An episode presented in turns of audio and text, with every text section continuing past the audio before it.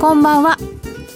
雇用統計の夜の夜トレでございます。上行きました。134円の85銭から94銭。あ広いわ。上行きましたよ。135円乗せてきました。えー、アメリカの雇用統計発表でございますが、えー、っと失業率が3.4おお低下してる。すごいですね。はあえー、非農業部門雇用者数25.3なんで？なんでって変ですね。前回よりも増えたってことですよ。18万とか減速するっていう予想だったのに25.3万、えー、で失業率は3.4%に良くなりました、はい、ということです。あなんかカナダも一緒に出てる。えっ、ー、と平均時給0.3 0.5前月比0.5%前年比で4.2%あれ？前年比は4.2ということで予想通り前回と一緒なんですが前月比で見ると0.5になります。これは何かあれですか？ちょっと統計的なあれですか？うんその可能性ありますね、うん、でででででも平均時給が4.2じゃなくて4.4って書いてあるところあるな。ちょっとすいません。確認します。そして労働参加率が62.6あこれは前回と一緒ですね。はい。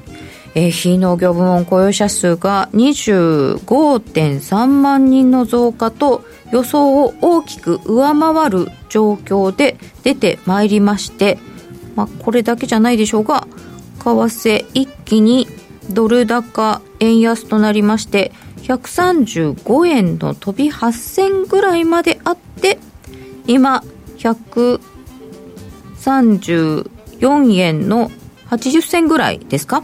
はいというところになりました。ノーディおめでとうございますあありがとうございます。なんか、ノーディのポジショントークが当たり。まだ10分経って、あ、5分後でしたっけ ?10 分？まだ10分後です。10分後です。まだ10分経ってませんけど、まあ一応おめでとう言っときます。負けを認めます。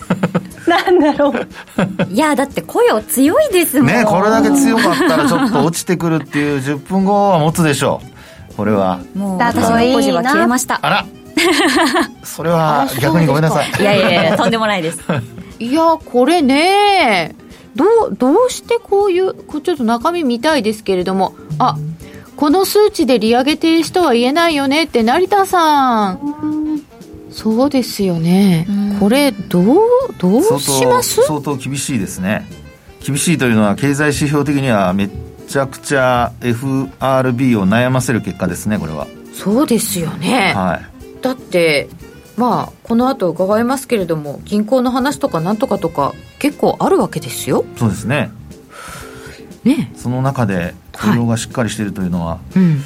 まあ、ちょっと ISM の非製造業がほぼ横ばいでしたので、はい、あんまりね強い数字は出ないのかなと思ってはいたんですが、うんそれでまあ弱弱めのという話をしましたけども、うんうん、まあ、結果的にあの相当予想を上回ってますよね。相当予想は回ってますよ、だって21年1月以来の低水準の20万人割れとかいう予想してたわけですよ。そうですね。そこがこれですもんね、うん、予想予想どんな予想してるの？そうですね。でも前座さんたちとかから予想してますよね、うん、でこんな結果が出てしまいましたがえー、これを受けてどんなふうに動いていくのか詳しく見てまいりたいと思います、えー、それではもう一度まとめておきますと、えー、非農業部門の雇用者数が予想を大きく上回りまして25.3万人の増加。失業率は良くなって3.4%に低下。ああもう完全雇用。平均時給は0.5%前月比で伸びました。労働参加率は前回と同じ62.6%となっております現在134円75銭ぐらいとなっております。えー、ノーディが上に行くと言っておりましたので、一人勝ちかもしれません。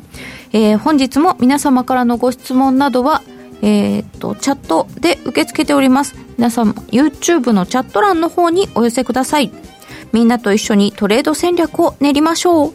それでは今夜も夜トレ進めてまいりましょう。この番組は真面目に FX、FX プライム by GMO の提供でお送りいたします。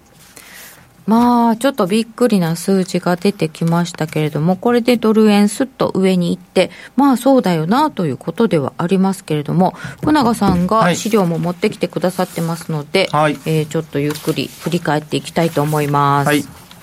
なんかもう、あの、9時半に出るようになって、うんあのまあ、振り返りというかね、確認っていう話になってしまうんですけども、はい、ただあの、データで見る限り、今回の数字って、直近の見る中でも結構強い数字なので、え。ーまあ、その辺も踏まえて皆さん、あのー、まあ、ご覧いただければというふうに思うんですが、うん、まあ、資料の方は、まあ、あの、YouTube ですとね、ご覧いただけるようになってると思うんですけども、あの、1枚目をめくっていただきますと、今ちょうど結果が出た失業率ですね。はい、これが、あの、出ておりますが、で、この失業率を見ていただきますと、えー、まあコロナショックでドカーンと上がって、そこから低下が続いていて、で、ほぼ横ばい状態。まあそれでもこう上下に波が出るような形だったんですよね。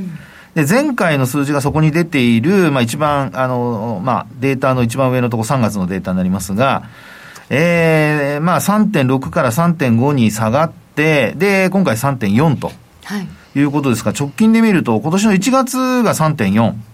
で、まあそこから、これちょうど1年分データ、あの、えー、数字を載せておりますが、過去1年でやっぱり今見ると、1月と同じ最低水準ということになりますね。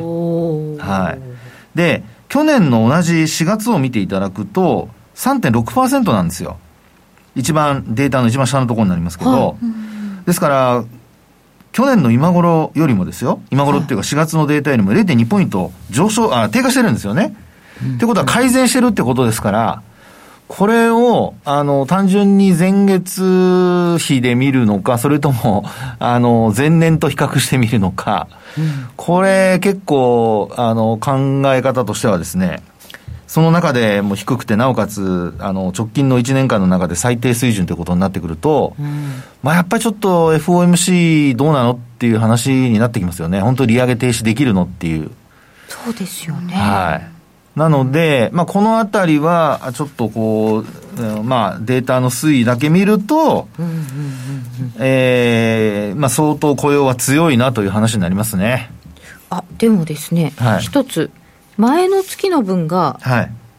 23.6から16.5に下方修正です。あ、あの、非農業者分の調査数ですね。はいはい、それは、あの、次のページでじゃあ見てみましょうか。はい。はい。えっ、ー、と、次のページをちょっと出していただきますと、まあもう本当にあの、ごめんなさい、これあの、俺、えー、棒グラフ、あのコロナショックの時の数字があまりにも大きすぎるので、これあの、対数数グラフにしてないのでごめんなさいね。で、見ると、今、鹿野さんから話がありましたように、はい、3月って23.6万人だったんですよね。で、それが改定されたんですね。はい。で、16.5。もう16.5ってことは相当低いですね。ってことは、なんか、先月と今月足すと、なんか大体予想通りみたいな感じ。まあまあ、そうかもしれませんね。うん、えー、まあ、いずれにしても4月の、その、まあ、今回の20万人以上のデータっていう、あの、結果っていうのは、まあ、これで見ても、やっぱり、あの、直近の中で、もう、もうまあ、真ん中、ちょうど平均ぐらいですかね。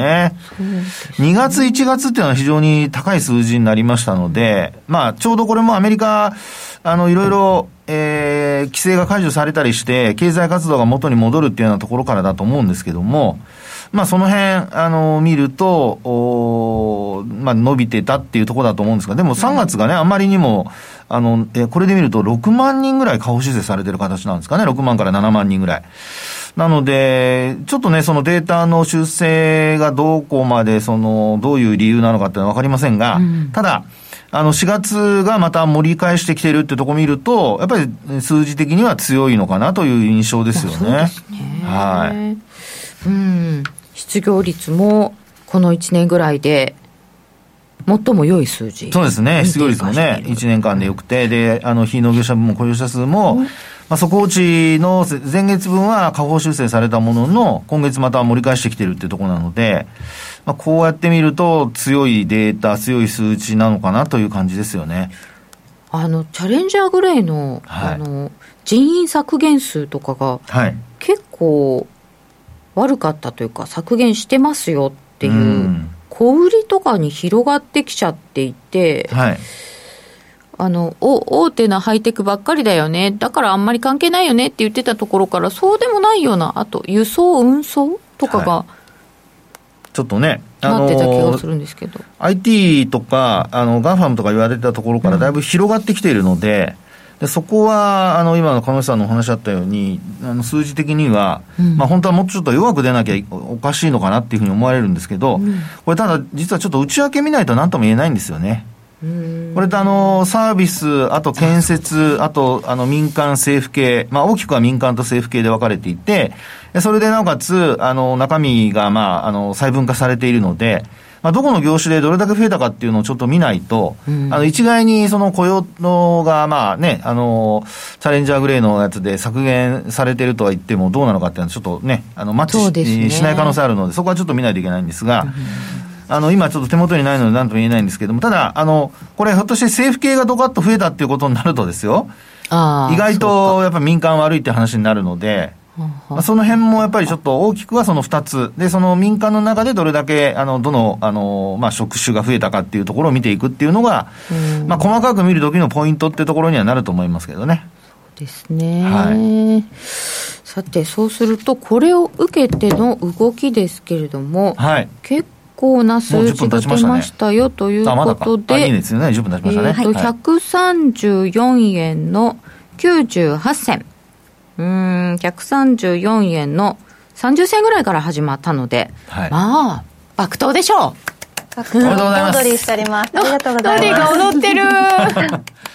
なんかコメントに小団長になって、みやちゃんがいるようになってから、爆投増えましたねっていただいて、そういえばって思いました。私のおかげでアメリカ経済が強いんですかね。強いし、みやちゃんのおかげで私のポジションも強い。お願いします。はい。ありがとうございます。それすごいよね。お応援団長ですよね、それこそね。アメリカ経済の応援団長頑張ります。そっか。まあちょっと非国民的な発言いやいや、違う違う。もちろんあれですよ。日本経済にも頑張ってほしいですから。はい。日経平均上がってほしいですから。そうそうそう。はい。まあ円安は皆さん、嬉しいのかもしれませんけど、どうなんでしょう。どう、どうなんでしょう？ね、今、ちょうどなんか、ゴールデンウィークで旅行してますよ、なんていう人、うん、あれ？福永マスターが旅行してませんね。いや、してません。もうこんな円安の時にも行けません。福永さんがどっか行ってる時って必ずなんか円高になってませんでしたっけ、昔は、ね。でももうダメです。もうダメ今回、あの、去年、はい、えー、ちょっとアメリカ行って、アメリカっていうかハワイ行った時には、151円の吸った金でしたからね。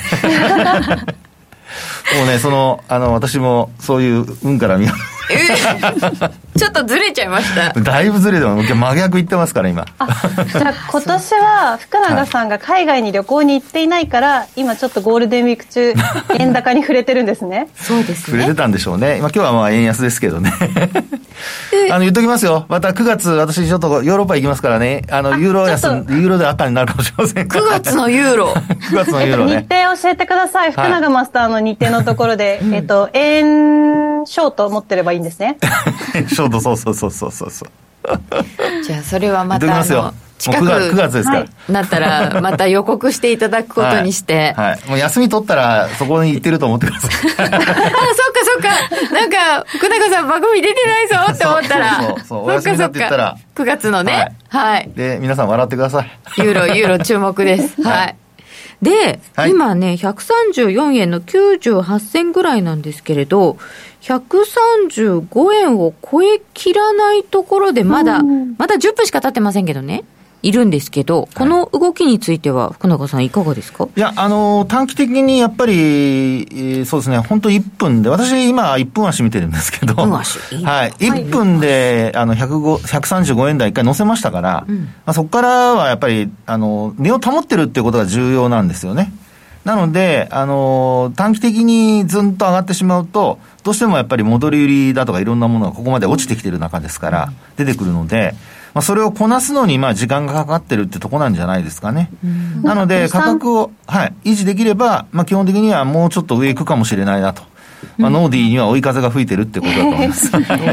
今、ポジション持ってたせいで、ちょっと値段見ながら、あ、2、3回嫌がられてるの135円台って思ってたんですけど、うんうん、まさに福永さんにお話を伺ってる間に、ちょっとまた抜けてきましたね。はい、いいな、ノーディ。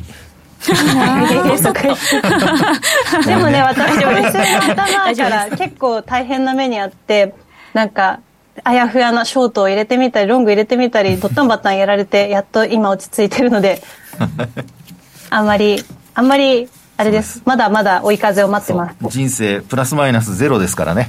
悪いこともあればいいこともあります。はい。まあね、帳尻は合うもんだとか言いますけどね。プラスでありたいな、いや、本当に。いやいやいや本当に帳尻は、まあ、はほら、プラスで終わる人いっぱいいるから。あ、そうそう、はい、そうですね。はい、そうですね。はい、で、福永さんなんかいろいろ持ってきていただいてるんですけど、はいね、こちらは。はい。あのー、まあ、今見ていただいたのは短期的なというか、まあ、時系列での、あのー、まあ、月ごとの結果、あ雇用の結果ですよね。うん、で、あとは、海外の方でも失業率がどのような状況になっているかっていうのもちょっと見ていただこうかと思いまして、まあ、それが、あの、資料の4ページ目のところになるんですけど、で、こちらをご覧いただきますと、えー、っと、やっぱり結構ですね、失業率低下しているのはアメリカぐらいで、ユーロエリアとかドイツとかって、ドイツはね、実はちょっと前は上がってるんですよね、去年の後半ぐらいから。うん。はい。で、えー、あとはこのあたりはまあ横ばいという感じでしょうかね、失業率は。はい。ですからアメリカだけが、あの、これまだあの、今日の数字はもちろん入ってませんけども、アメリカだけがまあ低下傾向でっていうところにはなっているというところになります。はい、であと、10年債の利回りが次の5ページ目のところなんですが、はい、えっと、今のですね、10年債の利回りがですね、どのぐらいなのかっていうところなんですけど、ね、今、世界の株価さんで見てみるとですね、見てみたいと思いますが、まあ、株の先物やっぱちょっと上がってますね。あそうです10年債の利回りは上がってますね、3.45%。ははえー、3.448ですかね。で今、資料に出てるのは3.35ぐらいなので、うんうん、あの、0. えー、っと、09ぐらい上がってますか。うん、はい。ということで、やっぱり今日の結果を受けて、債券の利回りは上昇中と。ですから、あの、まあ、中身的には景気のいい、景気が良くて、で、まあ、金利が上昇っていうような、まあ、そう、景気というか、まあ、雇用が良くて、えー、金利が上昇という、そういう流れになっているかなっていうところでしょうかね。はい、これで株は多少上に行ってるってことですよね。先物はね、昨日までだいぶ下げてますからね。なので、時間外の先物に関しては若干、まあ、昨日まで4日続落ですからね、ダウはね。ダウとか、ね、はい、ナスダックも。まあ、結構下げましたからね。そうですね。で、はい、えー、金利もちょっと動きました、はい、で、問題なのはやっぱり消費者物価指数 CPI なんですけど、うん、それが次のページで、6ページ目になるんですが、まあ、これはあの各国の、あのまあ、アジアも含めて中国も台湾も韓国も含めての CPI の結果ですね。で、これを見ていただくと、これまだ3月までしか入ってませんけども、まあ、アメリカで、と、これは一応コアですね。あの、はい、エネルギーとか、あの、変動の高い、えー、食料品とか除くものになりますけども、まあ、これ見ていただくと5.6とか、で、ちょうど、あの、まあ、昨日の ECB でも0.25%、まあ、縮小しましたけども、利上げが決まって、で、これ見てみると、やっぱりユーロエリアは6%台なので、低下してきているものはやっぱ高いんですよね。ああ、他と比べても、やっぱりまだ高い。はい、高いですね。はい、あと、さらにイギリスも、あの10%台。で、話題になったのはやっぱり2月の CPI が、あの、加速したっていうことで、あの、見ていただくと10.4%になってますよね。はい。なので、この時は、あの、結構、あの、まあ、もうちょっと利上げ、やっぱり続けなきゃダメなのかって話になって、で、今回とか、まあ、3月のデータ見ると、10.1に、まあ、落ちたと。ただ、10%台ずっと続けてますから、まあ、この辺見るとですね、やっぱり、これ、うん、そうですね、利上げの停止っていうのは、うん、あの、銀行の、えー、まあ、ちょっと問題は、経営問題はさておき、はい、CPI だけ見ると、やっぱちょっと、利下げは、株式市場が読んでる年内利下げっていうのはちょっと読みすぎで、で、あの、一応、まあ、利上げの停止というのは、うん、それもまだちょっと早いかなというような、そんな状況でしょうかね。はい。CPI から見ちゃうと、やっぱりまだまだインフレはしつこいよ、そんなに簡単に金融政策変えられないよってことですか？そうですね。でね、落ち方見ていただくと分かるんですけど、大体これ、あの、月ごと見ていただくと、アメリカの方、一番、あの、グラフの、えー、っと、一番左端のところですね。あの、月の横に米国ってありますけども、はい、まあ、これ見ていただくとですね、大体大きく落ちてる時でも0.3%ぐらいなんですよ。ほうほう。はい。で、まあ一番落ちてる時で、2022年の7月から8月が、まあ0.4%。で、えー、もう今年に入ってから見るともう0.1%ずつしか落ちてないんですよね。あるいは上がってたりしてます。はい、ということは、これあの、利上げを停止すると、まあ、あの、0.1%ずつ落ちていったらどんだけかかるかっていう話ですよね。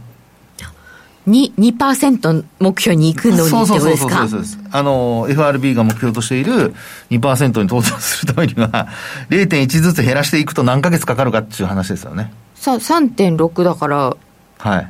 36か月ってことは？えっ、と、3年？3年 ですよね。3年はい。ですから、こういうのが、あの、やっぱり見るのにですね、一番重要なことは、大きく落ち始めなきゃダメなんですよ。利上げを。そう、ストンと、まあ、例えば0.1%ずつ落ちてるのが、0.3になるとか、0.4になるとか、あるいは0.5になるとか。そうなって初めて、まあ、あの、利上げをですね、えー、利上げから利下げを考えるっていうふうな、うん、あの、サイクルになっていくんじゃないかなと。の伸びが加速してきたねとかいうやつの逆だ、落ち落ちが加速してきたねにななればいい、はい、下落幅が加速してくるっていう状況にならないと、やっぱちょっと厳しいんじゃないかなって気がしえっと、気がしますけどね。でもなんかあの、発射台の関係で、ここからってあんまり加速しないんじゃないんですか？あのー、えっと、どちらかというと、ここからの比較対象っていうのは高止まりしているところになるんじゃないですかね。ああ、そっか、10月6.3とかあるから、はい、ここ、このあたりから見れば。はい。まあ、これ前年比ですけども、高い数値になってくるので、高い数値と比較してだから、まあ、少しでも悪くなると、やっぱり落ちか落ち幅は大きくなると。去年の夏がピークじゃないですか。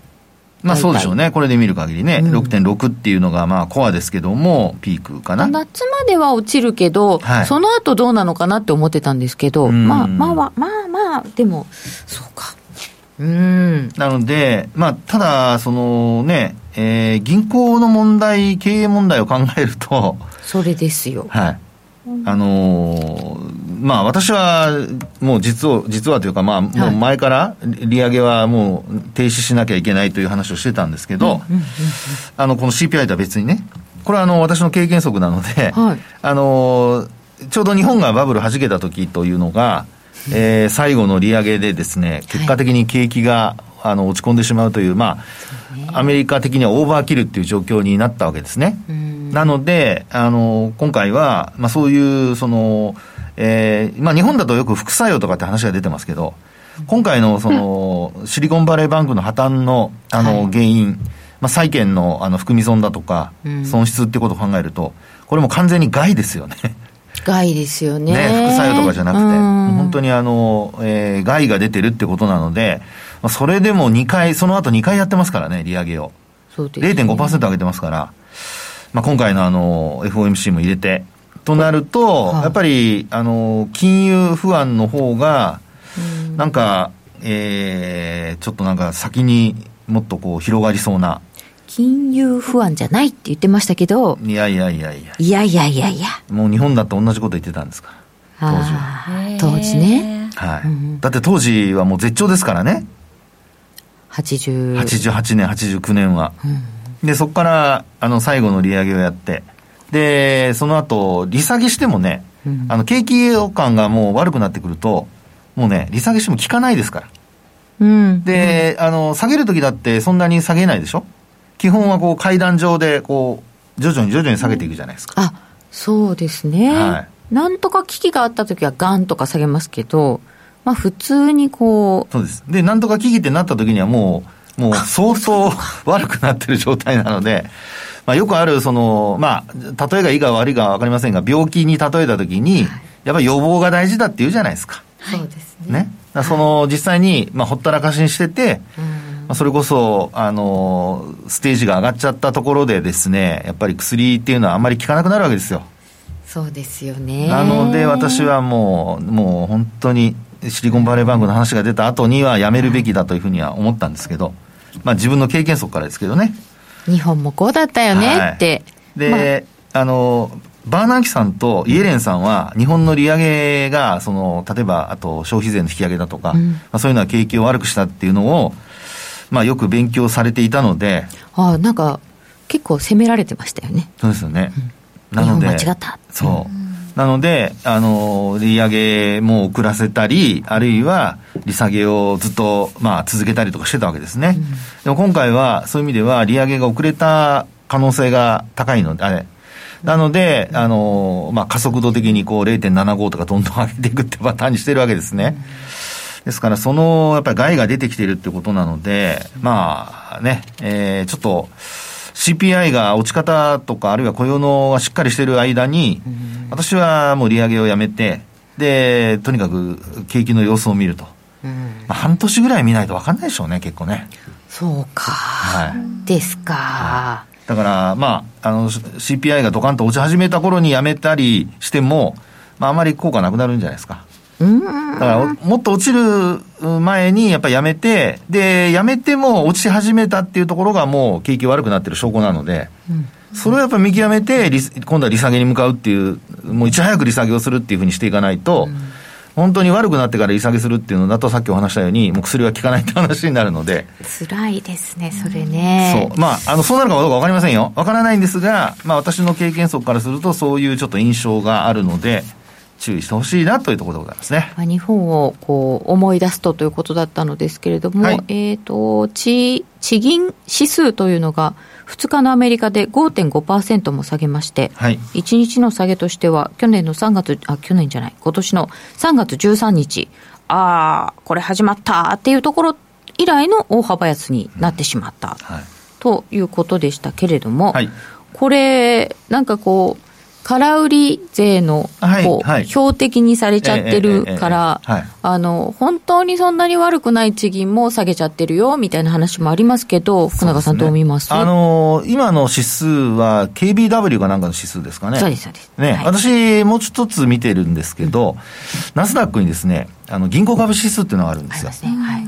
で、それは、今の加納さんの話にあった地銀を、あの、だけこうやってるのではなくて、あの、いろんな銀行全部の指数なんですよ。大手も入ってるやつ。はい。あの、ナスダックに上場しているね、あの、指数なんですけど、それはね、もうね、3月の安値更新しちゃってます。割っちゃってます。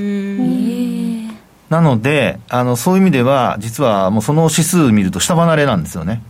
あチャートで言うとそうですよね。下離れ。下離れ。持ち合いから下に離れちゃってるんですよ。ですのでですね、あの、まあ、まあ、前からその KBW 以外にそれをずっと見て、一緒に見てるんですけど、ちょっとですね、やっぱ落ち方が激しいのと、あと、S&P500 のあの金融セクターの指数もあるんですね。あ S&P 金融。そうです、そうです。あれ、それはですね、銀行以外に、例えばカード、カード会社だとか、うんあとそれから、まあ、えー、っと、えー、ノンバンク。ノンバンク、そうそうそうそう。そういうのも全部、あの、要は金融セクター全部含めてる指数なんですけど、これも結構ね、落ちてるんですよ。まあ、これは安値更新してませんけどね。大手のあのカード会社とかも全部入ってるので。はい。でもやっぱそういうところからするとですね、結構、あのー、まあ、前からずっとそれの指数を見てくださいねって話をずっともう数か月前からしてるんですけど、うん、まあ結構やっぱり安値更新してきているので、そうか。はい。あのー、それがやっぱり先行指数で動いてるんですね、これまで。見てる理由としては。ですから、追いかけてくるようなことになると、やっぱり今回は、あの、えー、リーマンショックは大手の銀行だったんですが、うん、今回は小さな銀行が、うん、まあいろんなところで何かしら、うん、あの、少しずつ悪くなってて、でそれが一度にこう、わっと出てくるっていうことになると、相当大変かなと。シリコンバレーバンクみたいに、あの、すべて救済するっていう、預金をすべて救済するっていうふうにできない可能性ありますからね。ですからね、ちょっとそういう意味では、まあ、そうなるかどうか分かりませんけど、あのまあ、指数がそうやって戻らないところを見ると心配ではありますね。そうなんですよ、なんかあの、はい戻ってないんですよね、地銀株にしても何にしても。はい、そうなんですよ。ですからね、本当、空売りのせいだけだったら、あのいいんですけど、まあ、そこがね、あのどうなのかっていうのは、ちょっとやっぱり、まあ、皆さん、あんまり僕は楽観視した方がいいかなと思いますけど、ですか？まあ日本がね、それにあの影響を受けるかどうかはまた別なので、それはまたちょっと別の話ですけどもね、うんうん、はい、アメリカ株でっていう話ですね。はい、はいじゃあアメリカのその他の景気がどうなのかというあたり、それから欧州の金融政策などについてもこの後伺っていきたいと思います。はい、それではここでお知らせです。FX や商品 CFD を始めるなら FX プライム by GMO。米ドル円などはもちろん、原油や金も人気のスマホアプリで瞬時に取引。トレードに役立つ分析情報やセミナーに加えて、お得なキャンペーンも随時開催。新規口座開設とお取引で最大50万円がもらえるキャッシュバックプログラムを実施中です。FX も商品 CFD も、そして自動売買やバイナリーオプションも、やっぱりプライムで決まり。株式会社 FX プライムバイ GMO は、関東財務局長、金賞第259号の金融商品取引業者、及び商品先物取引業者です。当社で取り扱う各金融商品は、価格の変動等により損害を被るリスクがあり、投資元本は保証されません。商品ごとに手数料等及びリスクは異なりますので、当該商品等の契約締結前交付書面などを熟読、ご理解いただいた上で、ご自身の判断と責任において、事故の計算により取引を行ってください。ESG、時々耳にするけど何から始めよう？そんなあなたに。ESG A to Z は ESG がよりわかる、身近になるをコンセプトに ESG に前向きな企業のインタビューや専門家による解説など ESG の最新情報満載でお届けします。これからの投資のヒントになるかも。ラジオ日経第一で平日の月曜お昼12時からポッドキャストや YouTube 動画でも配信中です。マネーに対する食わず嫌いありませんか？フォーユーと学ぶ日本経済。お金に関する心配事は山積みだけどどうすればいいかわからない。そんなマネー初心者に向けた30分です。最近気になるあのニュースについて詳しく聞けたりクイズで楽しく経済について勉強します。フォーユーのマネー事情も聞けちゃうかも。ラジオ日経第一。毎週水曜夕方6時から好評放送中。お楽しみに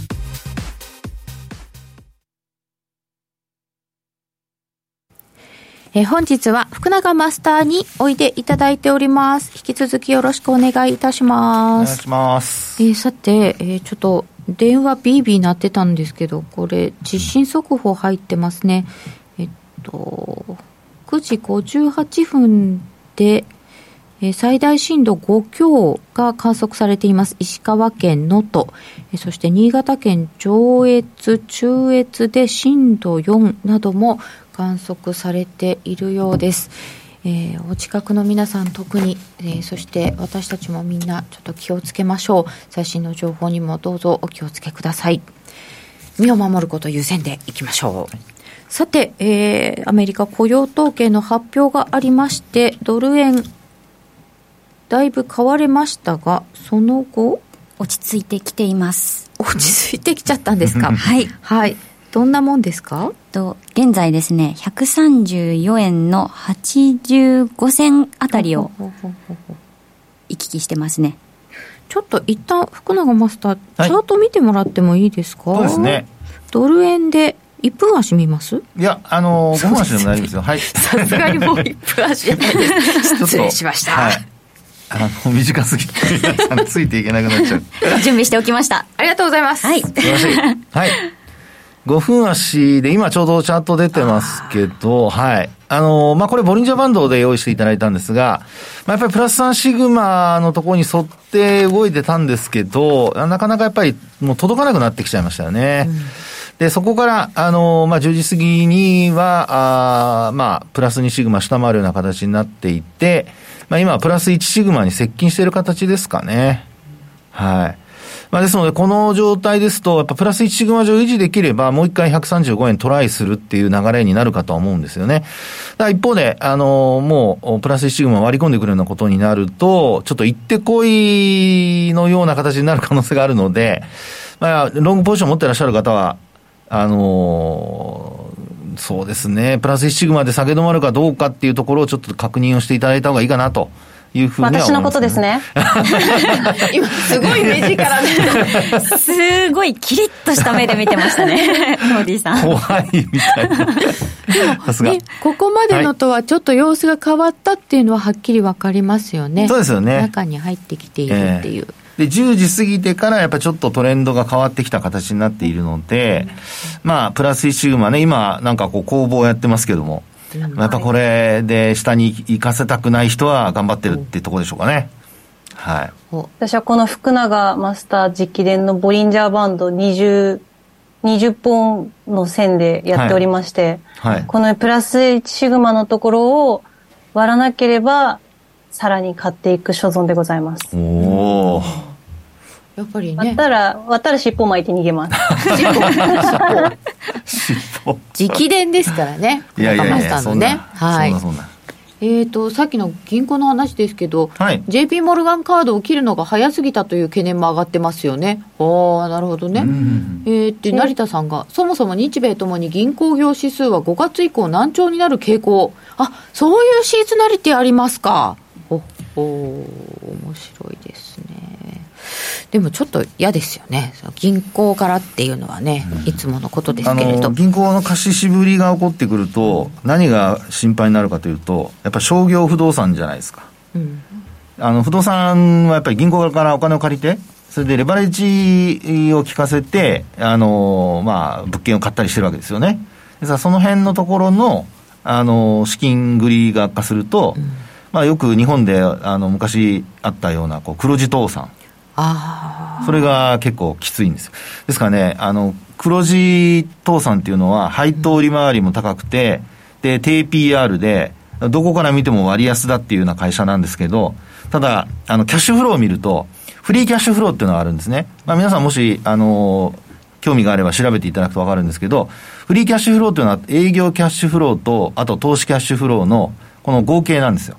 で、これがプラスであれば、まあ、彼女さんもほら、アナリストの資格をお持ちだからもう全部あ分かってらっしゃると思うんですけど、あの、フリーキャッシュフローがプラスであれば、一応ね、あの、お金は困ってないっていう話なんですが、これフリーキャッシュフローマイナスで黒字っていうことは、やっぱりこう、運転資金借りてなんとかしてるっていう形なんですよね。そうですね。えーうん、ですから、特にその不動産絡みのところで、フリーキャッシュフローがマイナスの会社っていうのは、まあ、これからそのアメリカの商業不動産のとか、リートですね、特にね、心配なのは。リートですで、リートってほら、地銀が結構持ってるんですよ。多分、日本の地銀もたくさん持ってますけど、アメリカもおそらく地銀が結構持ってるんじゃないかなと思うんですね。なるほどね。で、そうなると、なぜ持ってるかというと、あの、配当利回りが高いわけじゃないですか。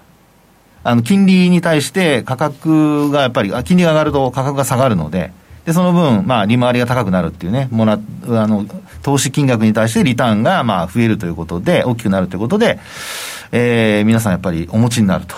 もうね、日本の地銀なんかすごかったですよ。はい、ですよね。うんでそう考えると、やっぱり、あの、これからはその不動産、もう不動産では同じことは起こらないだろうと思いつつも、本当ですよね。えー、過去と違うのは、そのリートの物件がやっぱ増えているので、昔はリートはなかったですから、ほぼ、リーマンショックの時には。うんうんそうじゃなくてサブプライムですよね。個人の住宅ローンだったんですけど、今はリートですから、まあ、リートがそうなるかどうかですね。で、なので、やっぱりリートのニュースっていうのはちょっと、あの、皆さん見ておかれた方がいいんじゃないでしょうかね。そうですよね。はい、ああ、ポジション持ってる人は深刻だよ。そうですよね。うん、うんなるほど。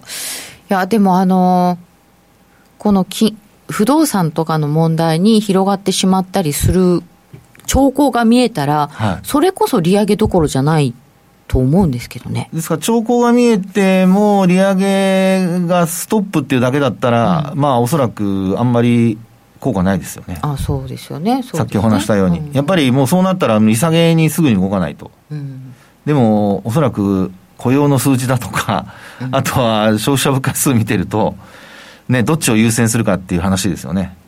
でまた、でもそうすると、インフレは再燃してしまうかもしれない。まあ、インフレというよりも、そうなるとスタグフレーションになるんですかね。あそうですね。はい。物価が上昇して、で、景気が悪いっていうのはスタグフレーションっていう流れなので。で、実態、景気はどうなのよっていうところを、福永マスターは ISM でご覧になってそうですね、ISM で、まあ、直近の出たデータで見ていただくと、はいあのー、まずは一つ製造業の方を見ていただくと、こちらは若干回復ですよね。うん、ただ、あの、50が、えー、景況感の判断の分かれ目なので、もう50を下回って、まあ1年は経ってませんけど、結構なに、あの、月数が経っているのでですね、うん、えー、あ、ごめんなさい、これで見ると、1、2、3、4、5、6ヶ月ぐらいですか。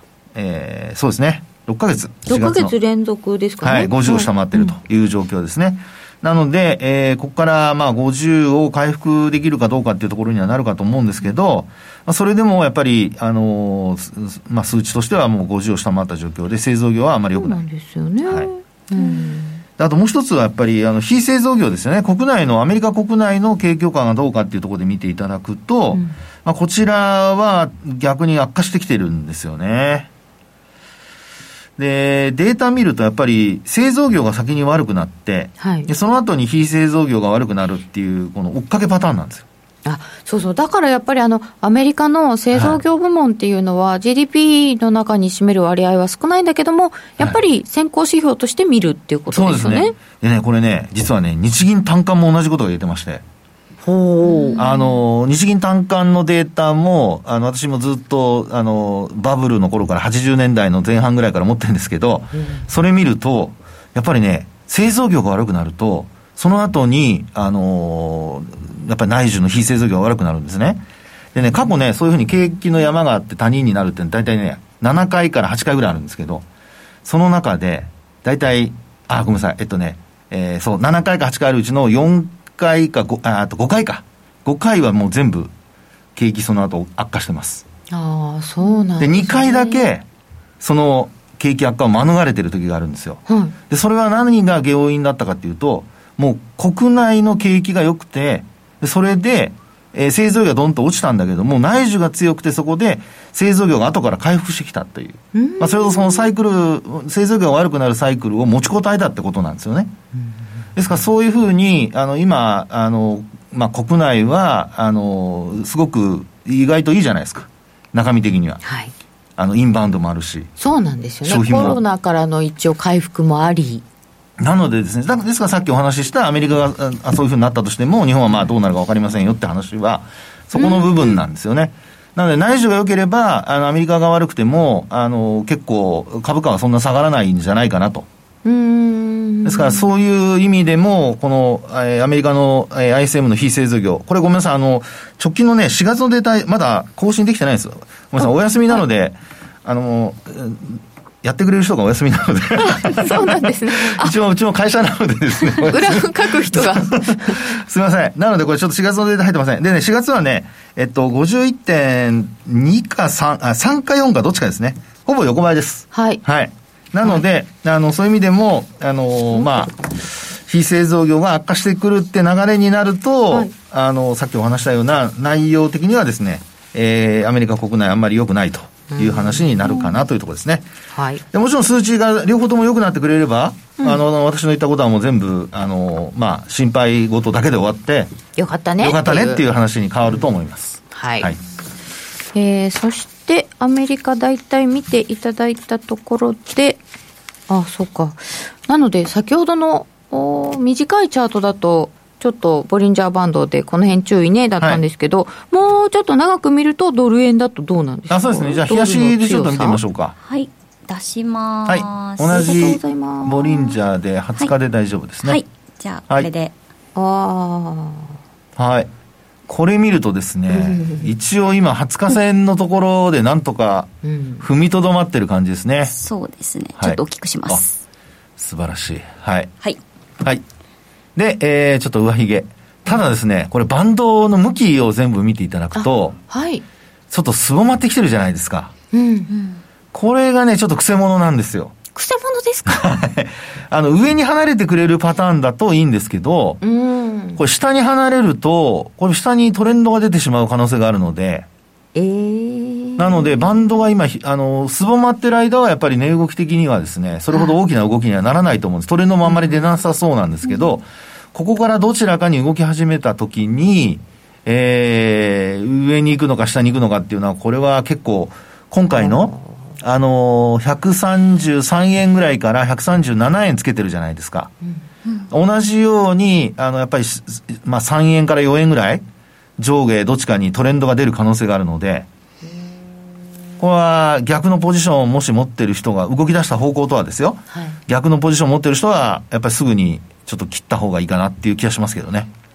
これただ、あの、真ん中線が上向いてるじゃないですか。はい、はい、はい。はい。はい。それは、一応まだトレンド上向きだよっていうふうに捉えちゃったはい、大丈夫です、大丈夫です。それで大丈夫です。あの、ですから、この状態で、えー、上に広がっていく、まあ、広がっていって、あの、価格が上方向へっていうのが、まあ、流れとしては今のこのトレンドを、えー、反映していると。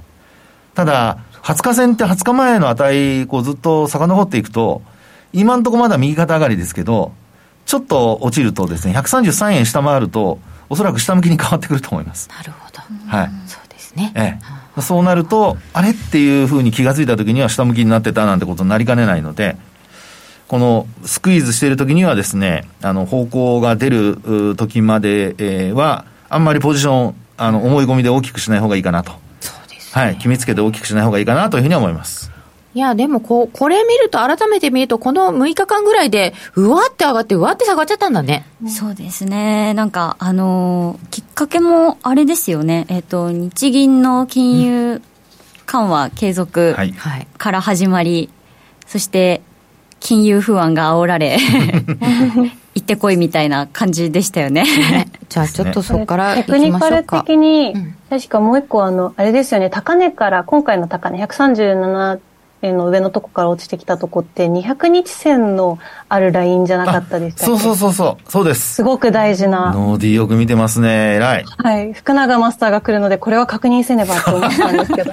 なんか私はあのいい方に働いてるんですかそれとも怖がらせてるだけなんですかどでもそうそうしないと福永マスターが時々来てくれないと200日線はあの放置するっていうこと。バレた。バレた。バレたって ということで、でも、はい、ちょくちょく見ておくと、ね、200日の位置とかね、はい、いいですよね。まだ下回ってますからね。そうなんですね。はい、じゃあ今、あの、起点になったという話の出た日銀あたりからちょっと見ておきましょうか。はい、えっと、各国の金融政策もいろいろありましたでございます。まずは4月の28日です。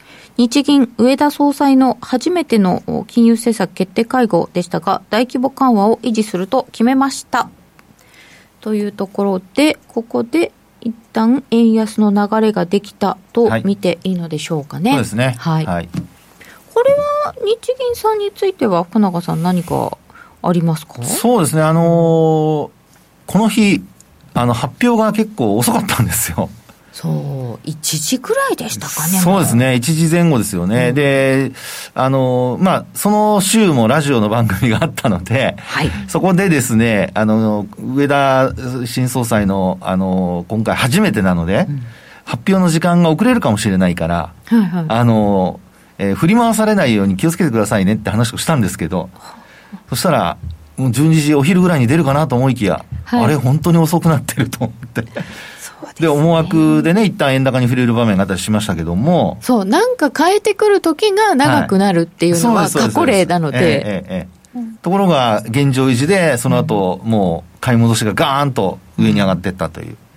うん、本当にあの、そういう意味ではですね、えー、時間、その発表のタイミング、はい、これにちょっと踊らされた人は、うん、えー、結構やられてしまったんじゃないかなという、そういう印象ですけどね。はい。はいえ？いやいやいやいや。すごく元気な肺が。はい。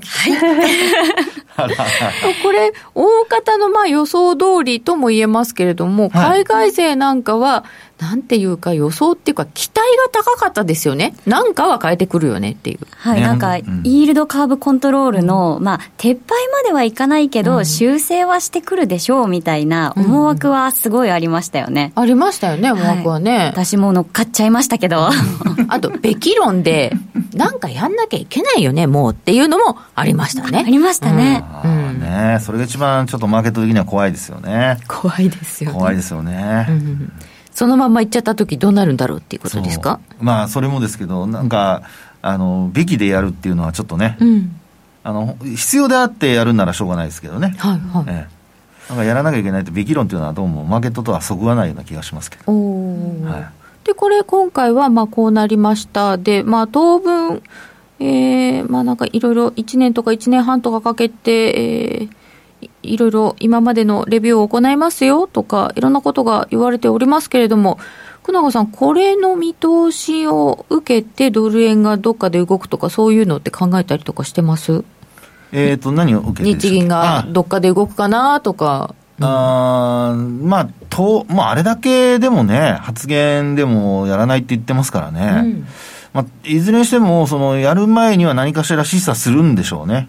うんうん、で、あと、あの、えっと、日銀の先行き見通しあるじゃないですか。はい、景気の。あと消、えー、消費者物価指数だとかの。はいあの2024年度には低下する見込みなんですよ、2%届かないんですよ。そうなんですよね。えってことは、上げないってことですよね。当面。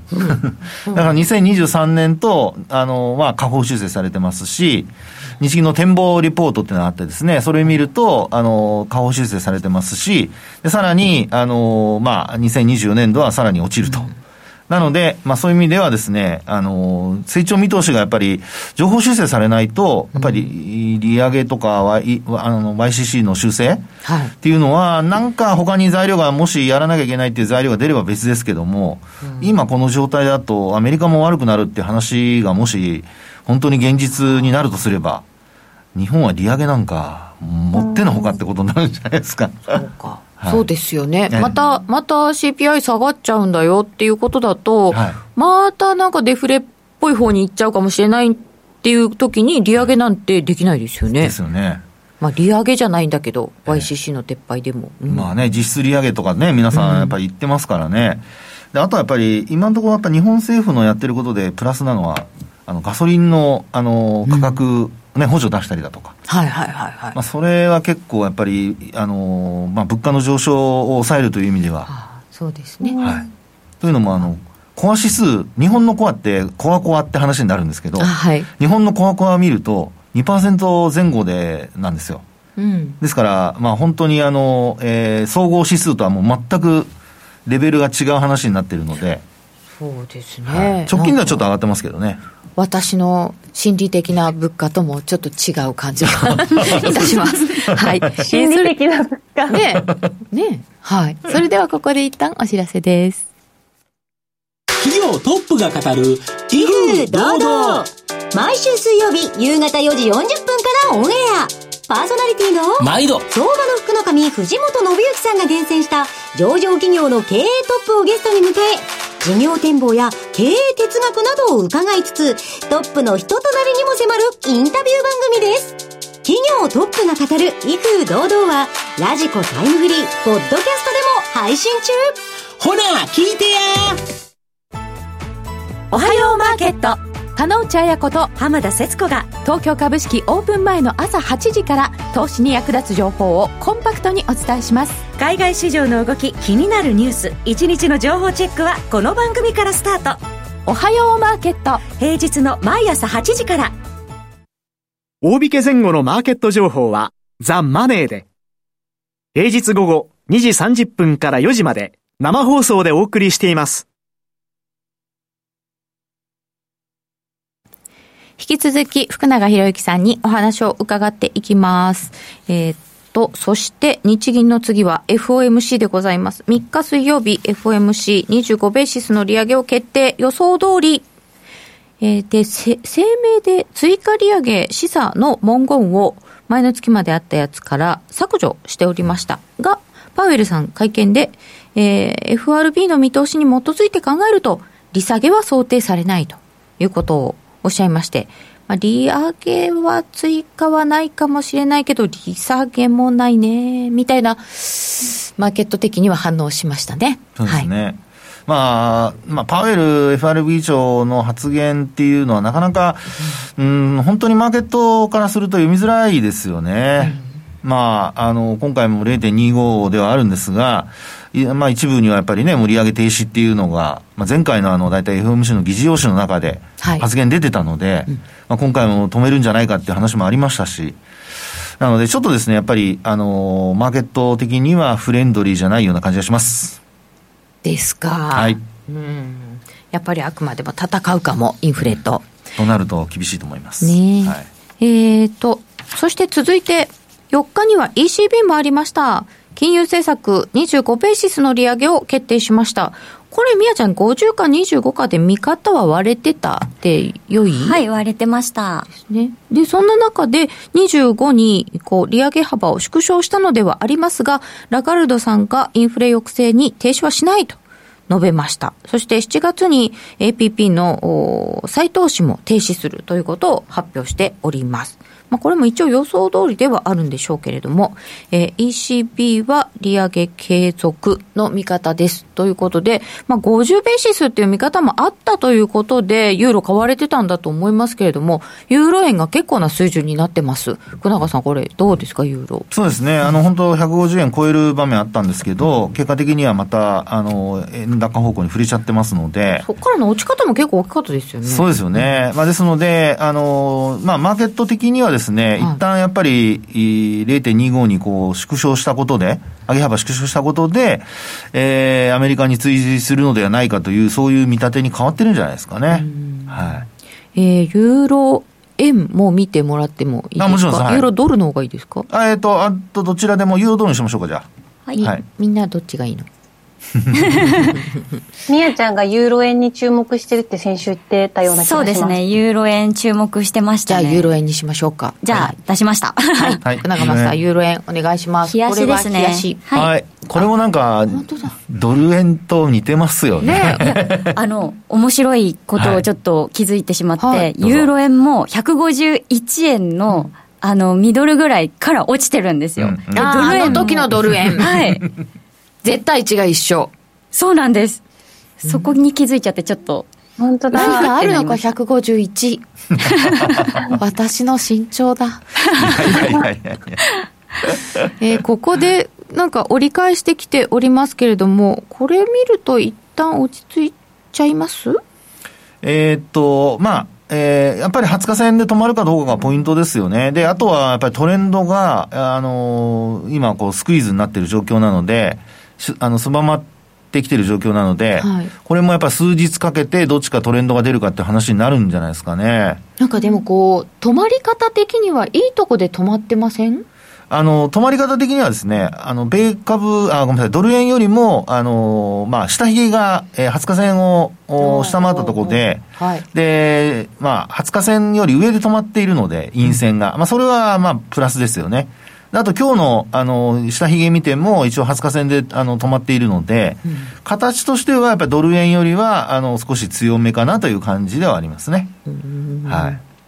これも福永さん、あれですよね、月足見て、週足見て、日足見るんですよね、そうですね、その方がいいと思います。はい。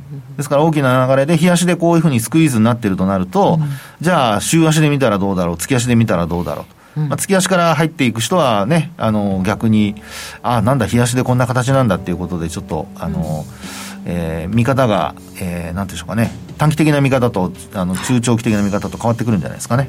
はい。はい。えー、為替のポイントについてできれば、えー、延長戦の方でちょびっと伺ってみたいと思います、えー、本日の雇用統計非農業部門雇用者数がだいぶ予想を上回る強い数字となっておりましたえーと、この後もしお時間あれば延長戦でお付き合いください、えー、連休の最中にご参加いただきましてありがとうございました。本日の先生は福ちゃん先生でした。この番組は真面目に FXFX プライム by GMO の提供でお送りいたしました。みやちゃんそしてノディもありがとうございました。ありがとうございました。ありがとうございました